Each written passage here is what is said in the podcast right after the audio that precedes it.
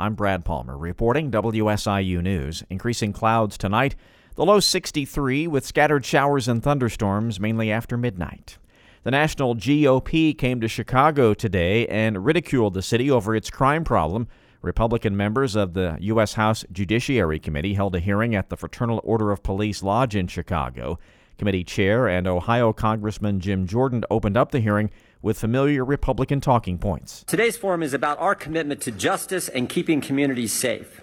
In recent years, we've all seen how the radical left has sought to undermine public safety in the name of criminal justice reform. The left has attacked law enforcement and sought to defund the police. Chicago's police budget has actually increased by nearly 25% over the past five years. Meantime, during the hearing, Jordan gave a wildly incorrect figure for a Chicago officer shot in the line of duty in 2021. According to Chicago police, 16 officers were shot in the line of duty that year. Jordan said it was 76. Local election authorities in Illinois are urging the public to take an active role in the election process and not to buy into misinformation campaigns.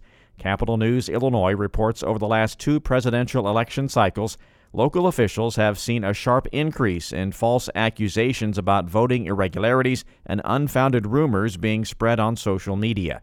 During a series of news conferences this week, those officials are trying to head off similar problems in advance of the 2024 elections.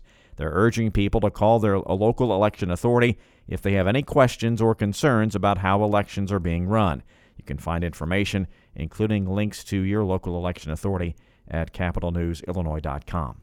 State Representative Paul Jacobs says it has been a privilege serving the people of the 118th District, and he has announced his bid for reelection. In his written release, the Pomona Republican says Southern Illinoisans deserve a conservative they can trust as their state representative. Jacobs says his voting records show he supports tax cuts, opposes out of control spending, is 100% pro life, and supports the rights of law abiding gun owners to exercise their constitutionally guaranteed Second Amendment rights. The 118th District includes parts or all of Alexander, Pulaski, Union, Jackson, and Williamson counties. Former Illinois House Speaker Michael Madigan, who was indicted last year, has had his name removed from his old property tax appeal law firm. WBEZ's Dave McKinney has more. As the ex speaker awaits trial, the Madigan and Getzendanner nameplate is no more. It's been retired and quietly renamed this summer after a couple of longtime Madigan and Getzendanner partners. The old law firm was never charged but still identified 20 times in Madigan's bribery and racketeering indictment.